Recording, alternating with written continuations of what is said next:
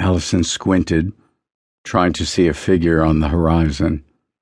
It was moving toward her, but not walking. There was a thin line, a gray ribbon, shimmering on the horizon. Maybe it was just the horizon.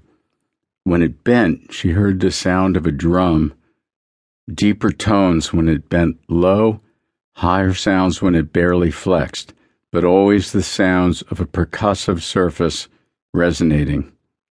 In between were the most delicious silences. Alison turned to Elijah, who sat quietly in an armchair four feet in front of her, eyes closed, arms resting peacefully on the padding, and said, I've never appreciated silence before, which seemed kind of ironic being that she'd destroyed it.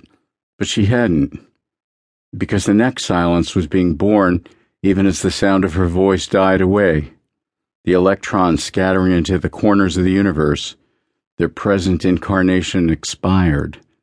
Like they said, no hill goes up endlessly. Where had she heard that? It couldn't have been in high school. Anyway, she hadn't wrecked the moment. Maybe the moment before, but that was over. She had a newfound respect for the past, but didn't need to say that.